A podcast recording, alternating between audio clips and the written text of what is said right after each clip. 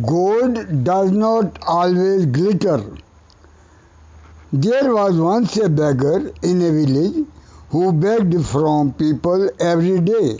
He used to get five or six rupees by the end of the day. He fed himself from that.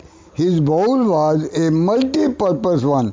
He used it for begging, eating and drinking. A very rich young man watched him for a few days. Then one day he came and said to the beggar, If I give you hundred rupees, will you give me your bowl? The beggar refused, saying that it was his only means of livelihood.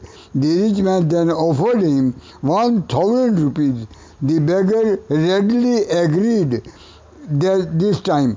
Before giving the bowl to the man, the beggar asked him why he wanted the bowl.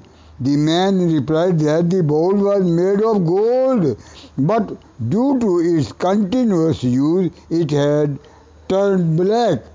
The moral of the story goes this way each and every person has some hidden talent in him that needs to be shaped with proper guidance, or else it would be useless like the bowl that had turned black as the beggar did not know its real value.